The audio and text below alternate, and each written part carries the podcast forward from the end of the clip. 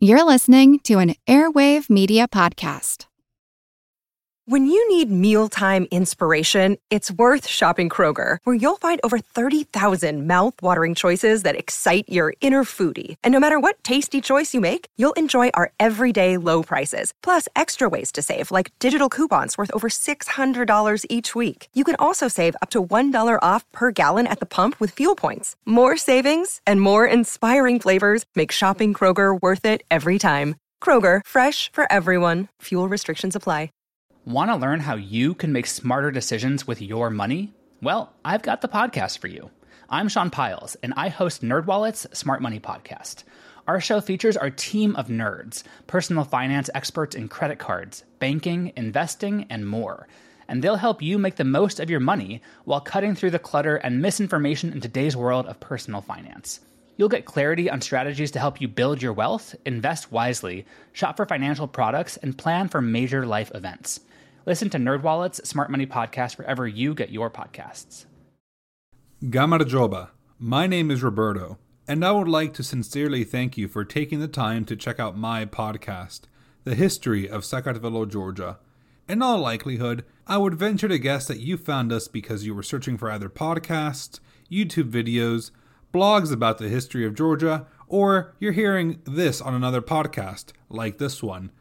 I'm both sorry and happy to report that this beautiful and fascinating country is, to my great surprise, criminally underrated in the history world.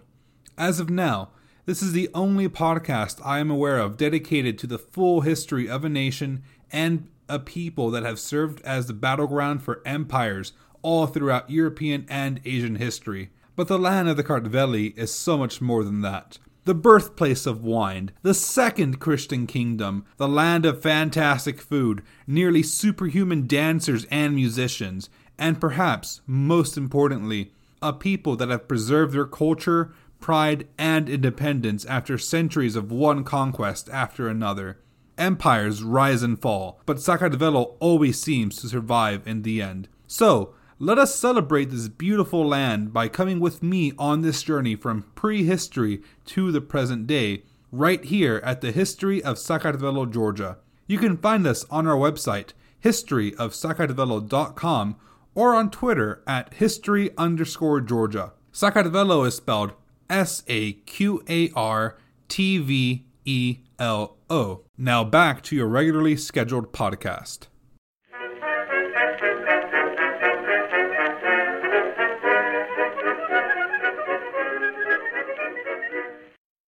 Hello, everyone, and welcome to History of the Second World War, Episode 131 The Soviet Union, Part 1 The Man from Saqartvelo.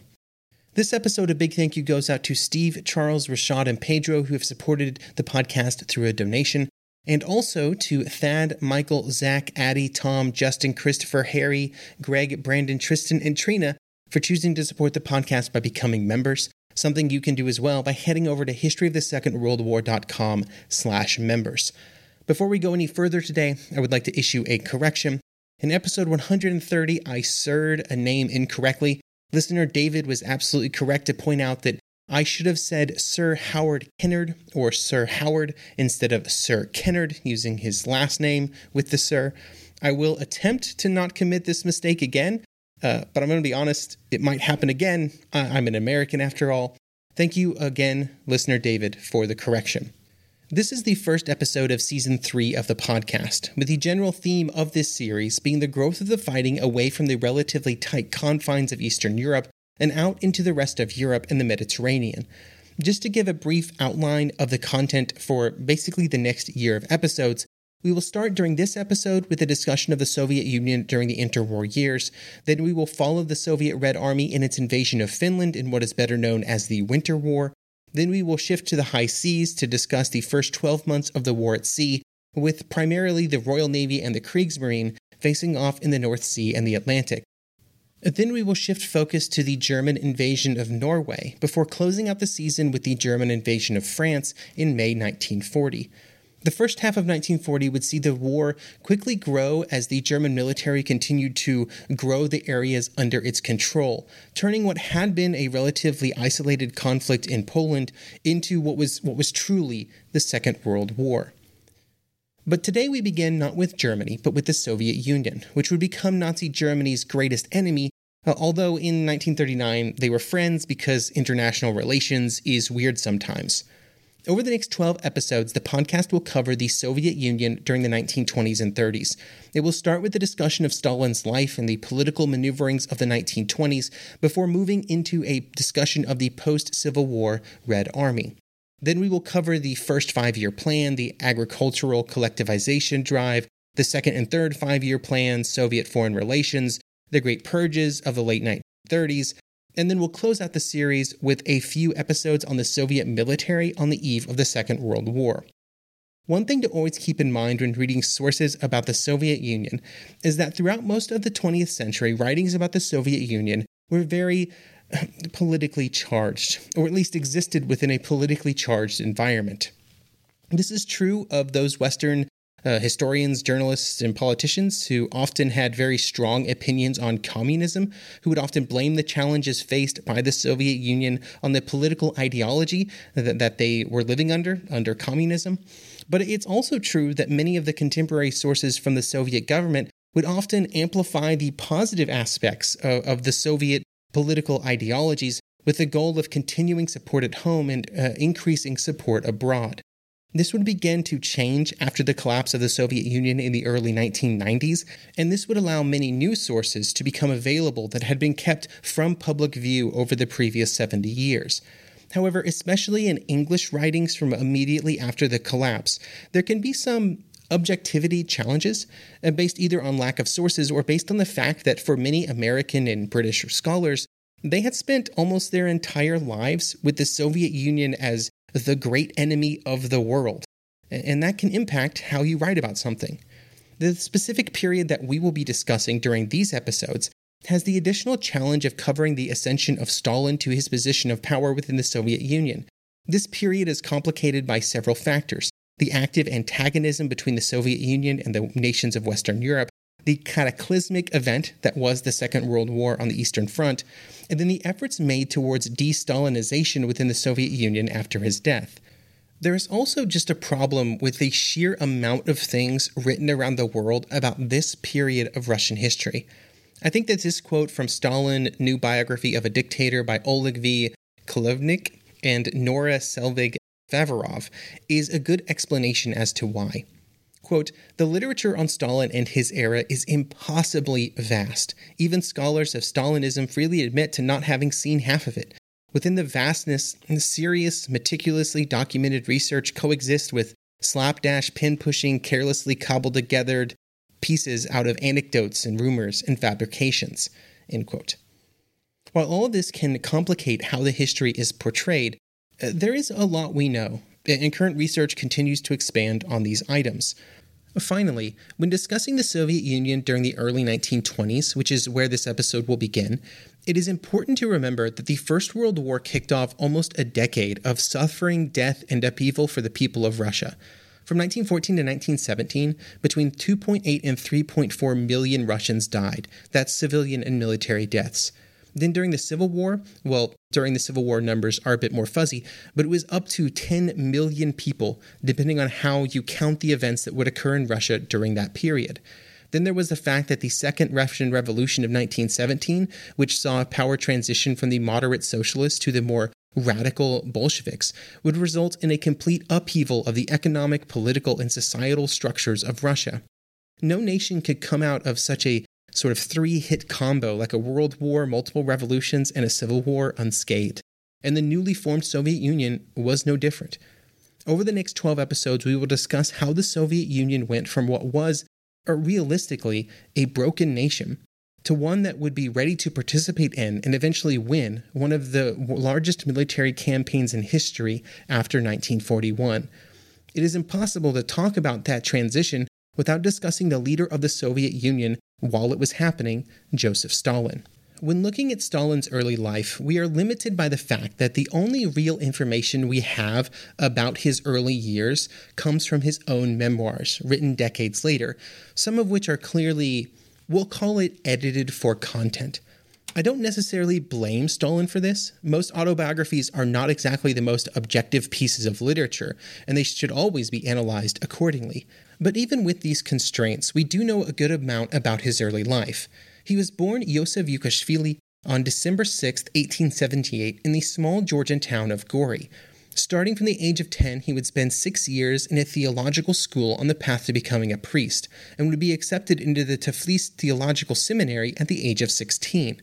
In his early years at the seminary, he would be a good student, but his academic record would decline starting in his third year, which he would later claim was due to his becoming a revolutionary. In 1931, he would participate in an interview with the German writer Emil Ludwig, during which he would state, quote, In protest against the outrageous regime and the Jesuitical methods prevalent at the seminary, I was ready to become, and actually did become, a revolutionary, a believer in Marxism as a really revolutionary teaching. For instance, the spying in the hostel. At nine o'clock, the bell rings for morning tea. We go to the dining room, and when we return to our rooms, we find that in the meantime, a search has been made and all of our chests have been ransacked. End quote. I like how he kind of goes into a detail there about a specific activity that may have pushed him towards radicalism or towards towards revolutionary thought. Regardless of the exact cause of his change in mindset, during his final years at the seminary, he would frequently violate rules and would become more involved in the local social democratic movement.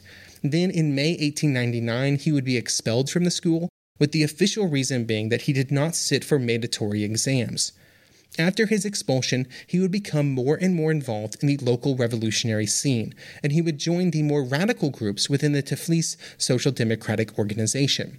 Part of their radical agenda is that they rejected the idea that the best path forward for socialism was through peaceful and legal means, believing that the only real way to make changes that uh, or the changes that they desired was through more proactive actions like strikes and public demonstrations. One thing to keep in mind when thinking about this period of Stalin's life was the unique nature of life within the border areas of the Russian Empire during this period. Often the areas were not economically advanced, and central authority over the regions was weak. This could create an atmosphere where groups like those that Stalin became involved with could generate a good amount of local power, making it seductive for young members as a way to belong and be involved in what seemed like world changing ideas. The actions of Stalin and the groups that he belonged to would eventually result in his arrest in 1902. He would stay in prison for about a year and a half before being sent to Siberia for a number of months. When he returned from his first stint in exile, he would begin to rise up in the ranks within the revolutionary groups, partly due to a wave of arrests that would sweep to the area. There may have been some suspicion that Stalin was himself a double agent during this period, with informants to the government being one of the primary ways, and really the only way, that revolutionaries during this period would find themselves in prison. However, there does not appear to be any firm proof that he was actually an informant, and if he was, his multiple stints in prison and exile in Siberia seem like an interesting way to utilize an informant. Regardless of any suspicions placed upon him, he would gain greater power, if only due to lack of other options. Looking at the bigger picture, during his first period of exile to Siberia, a critical change had occurred in the Russian Social Democratic Party, and this would be the Bolshevik and Menshevik split that would be so critical to the Revolutionary and Civil War period, with the two groups being on opposite sides of the October Revolution. In June 1907, one of the more famous events of this period, at least in the history of Russian socialist revolutionary groups, would occur when a shipment of money, around 250,000 rubles, was seized by a group of Russian revolutionaries led by Stalin's friend, Simon Ter Petrosian, better known as Kamo. The exact nature of Stalin's involvement is up for debate. For obvious reasons, given the well known nature of this revolutionary event, Stalin would amplify his involvement in later writings. But there's not a lot of evidence that Stalin was actively involved in the planning and actual robbery. It seems clear that Stalin knew about what was happening and that he would have concealed the planning from other local party officials who would not have supported such a bold action. But beyond this, uh, you know, still an important role, Stalin's involvement appears to have been limited. In the years before the First World War, Stalin would spend additional time in exile, starting in the spring of 1910. Officials wanted to send him to Siberia for five more years, but he was able to plea for leniency, which would result in just over a year being spent in Siberia. After he returned from exile, once again, He would spend about a year and a half continuing with his revolutionary activities, and it would be during this period that he would reach his pre war peak of power. In 1912, he would become a member of the Bolshevik Central Committee, but then in June 1913, he would be once again arrested and once again sent to Siberia. He would remain in exile for almost four years in the small Siberian town of Kureika and would not return from exile until the February Revolution of 1917. Before his exile, Stalin was one of the most important Bolshevik leaders because he was, unlike many others, still in Russia. During the pre war period, Stalin and Kamenev would be critical because they were still in Russia and could lead the party from Russia, while others, like Lenin, were in foreign exile. During this period, Kamenev and Stalin controlled the central Bolshevik newspaper Pravda, which was published out of Petrograd. Before Stalin's arrest, he would advocate for a more moderate agenda uh, in the hopes of increasing the general cooperation between the various socialist parties in Russia during this time. Stalin would maintain this more moderate viewpoint during his time in exile, and it would only be after he returned from exile that he would begin to change as he became a devoted follower of Lenin and his far more radical views on the path for revolution in Russia. In early 1917, when he returned, he would again take up his position within the party, in the Central Committee, and as the editor for Pravda. These were important roles, but throughout the revolutionary summer of 1917, Stalin was not on the level of kind of the true leaders of the events that were occurring, when compared with Lenin, of course, or even Trotsky, who was so influential during his public speakings and, and other events. Stalin's role was a bit more limited, but still important. This is one of those periods of Stalin's life that is framed very differently depending on which history you're reading especially during the fighting for power that would occur between Trotsky and Stalin in the years after Lenin's death. Sort of, uh, people paint this time very differently depending on who you're reading and who they supported in that power struggle. The truth was that Stalin was a leader of the party, but he was one among many.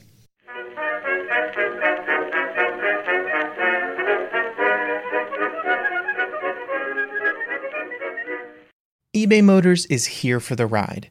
Remember when you first saw the potential? And then through some elbow grease, fresh installs, and a whole lot of love, you transformed 100,000 miles and a body full of rust into a drive that's all your own? With over 122 million parts for your number one ride or die, you can make sure your ride stays running smoothly. Brake kits, LED headlights, exhaust kits, turbochargers, bumpers, whatever your baby needs, eBay Motors has it. And with eBay Guaranteed Fit, it's guaranteed to fit your ride the first time, every time or your money back. Plus, at these prices, you're burning rubber, not cash. Keep your ride or die alive at ebaymotors.com. Eligible items only, exclusions apply. Want to learn how you can make smarter decisions with your money? Well, I've got the podcast for you. I'm Sean Pyles, and I host NerdWallet's Smart Money Podcast. On our show, we help listeners like you make the most of your finances. I sit down with NerdWallet's team of nerds, personal finance experts in credit cards, banking, investing, and more – we answer your real world money questions and break down the latest personal finance news. The Nerds will give you the clarity you need by cutting through the clutter and misinformation in today's world of personal finance. We don't promote get rich quick schemes or hype unrealistic side hustles. Instead, we offer practical knowledge that you can apply in your everyday life. You'll learn about strategies to help you build your wealth, invest wisely, shop for financial products, and plan for major life events and you'll walk away with the confidence you need to ensure that your money is always working as hard as you are. So turn to the nerds to answer your real world money questions and get insights that can help you make the smartest financial decisions for your life. Listen to NerdWallet's Smart Money Podcast wherever you get your podcasts.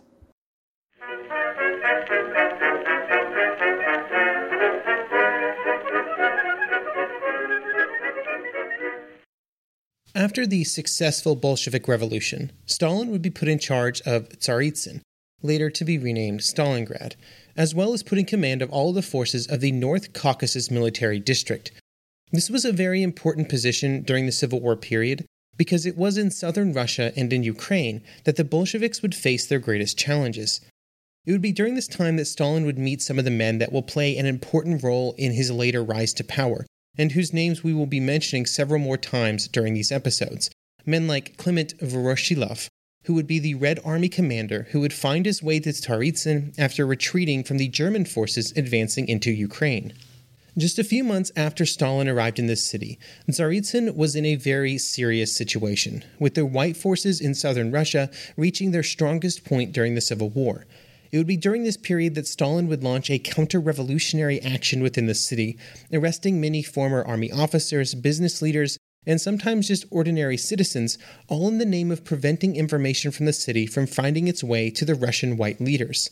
These actions were not necessarily unique among Bolshevik leaders during the Civil War period, and there would be multiple waves of mass arrests as the leadership of the revolution attempted to solidify its position within the areas of Russia that it controlled. The threat to Tsaritsyn would eventually pass, although not because of the arrests, and instead simply because of the inability of the white Russian forces to launch a real offensive against the city or even to craft a policy that would provide the white movement with wide scale support throughout the countryside. Throughout 1919 and early 1920, Stalin would continue to control many aspects of the civil war in southern Russia, working to reduce the power and resistance of the white forces that were centered on Crimea. Then, in the summer of 1920, he would be leading the Southwestern Front during the Soviet Polish War. Stalin had to deal with two problems during this time. The first was the resurgent white offensive that attempted to move out of Crimea to take advantage of the fighting in Poland. And then the second was an advance on Lvov in support of the Soviet forces that were advancing on Warsaw. Stalin put a lot of focus on Lvov and attempted to capture the city using the 1st Cavalry Army, but the city would remain in Polish hands at least for a while. An order would then be given for the 1st Cavalry Army to move north and west to join directly with the attack on Warsaw, and this would move them out of Stalin's command and into the Northern Army. Even though this direct and unambiguous order was delivered to Stalin, it was not acted on. Instead, he stated that he needed them for a renewed attack on the Lvov, and therefore he could not transition them to another army. Because of this, he refused to sign the order, in retrospect, this would be a poor time for Stalin to make such a move, which seems to have been at least partially caused by his desire to amplify his own successes. This was because of the complete disaster that the advance on Warsaw would turn into, with the Red Army forces defeated on the outskirts of the city before they were forced to retreat hundreds of kilometers to the east in complete disarray. Would the 1st Cavalry Army have prevented this from occurring? Uh, honestly, probably not but it was more about the principle of the matter. And just a few days later, Stalin would be recalled from his position of military leadership, specifically because he did not obey the order.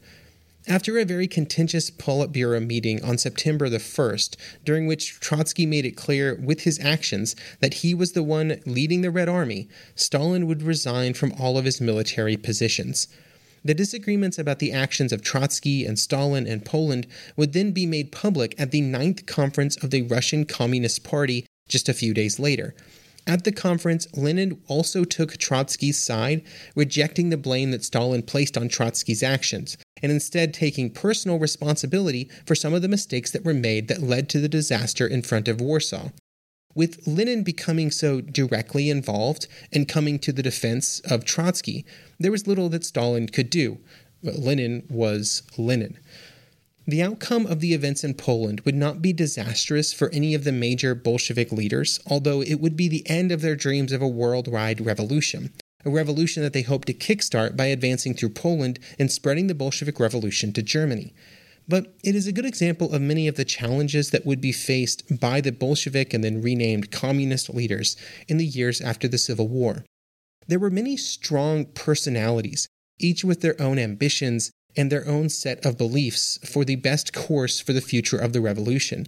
It was really only the personal power of Lenin and his position as unquestioned leader of the revolution that would keep all of those other personalities in check during this period. But Lenin wouldn't be around forever. The post Civil War period would in many ways amplify the disagreements between the various communist leaders due to some of the decisions that were made around trying to transition the Soviet Union from a wartime state to a post war society. One of the most important was the transition to the new economic policy in 1921. During the Civil War, the Soviet economy had ran on what was later called war communism, which completely did away with many features of the capitalist economy of the Tsarist period. The new economic policy changed some of these policies, and brought back some features of capitalism, which was a very divisive issue among the communist leaders. For all of its challenges, war communism was in some ways a more pure example of socialist economic systems, removing money and personal property and other capitalist ideas. But in an economy absolutely destroyed by almost 10 years of war, it was challenging to maintain this structure and start to heal some of the deep wounds suffered by the people of Russia. The new economic policy tried to exist within a middle ground, where some specific pieces of the capitalist economies were brought back, but most of the economy would still be under state control. An example of what was allowed as a more capitalist setup was in the realm of agriculture, with Russian farmers still owning their property and its products, which would be sold much like it had been for centuries. The Soviet Union would also begin to rejoin the world economy with trade agreements put in place with many nations. Even if he did not agree with these moves, Stalin would not openly oppose them, as some communist leaders did, putting his loyalty to Lenin above his economic feelings.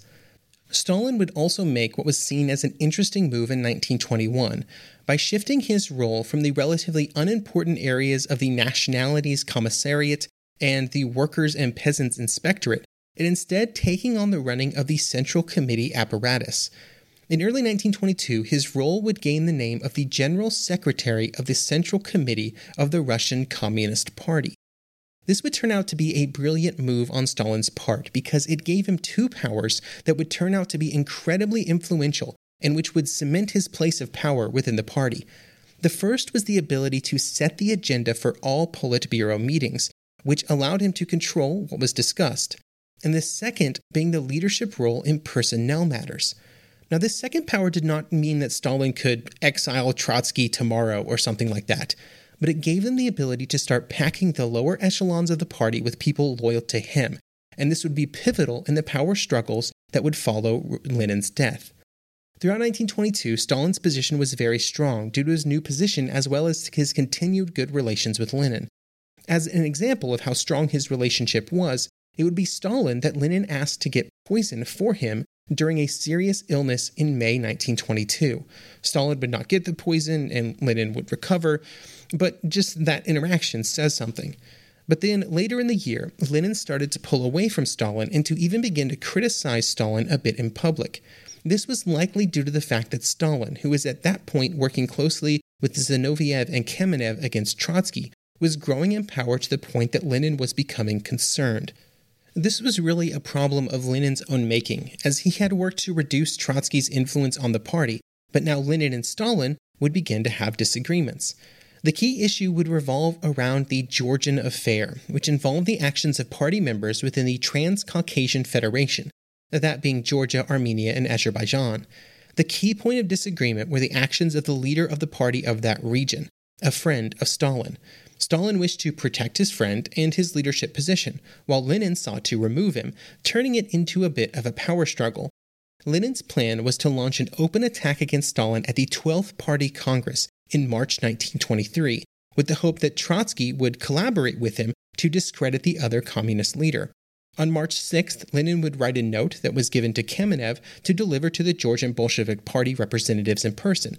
In this note, he claimed that he was outraged at what Stalin was doing and that he was drafting a memorandum and a speech just for the occasion, and it would be delivered at the 12th Party Congress that would happen later in the month. But then Lenin got sick, and the history of the Soviet Union, or I guess the future of the Soviet Union, was instantly changed. We will talk about those changes next episode.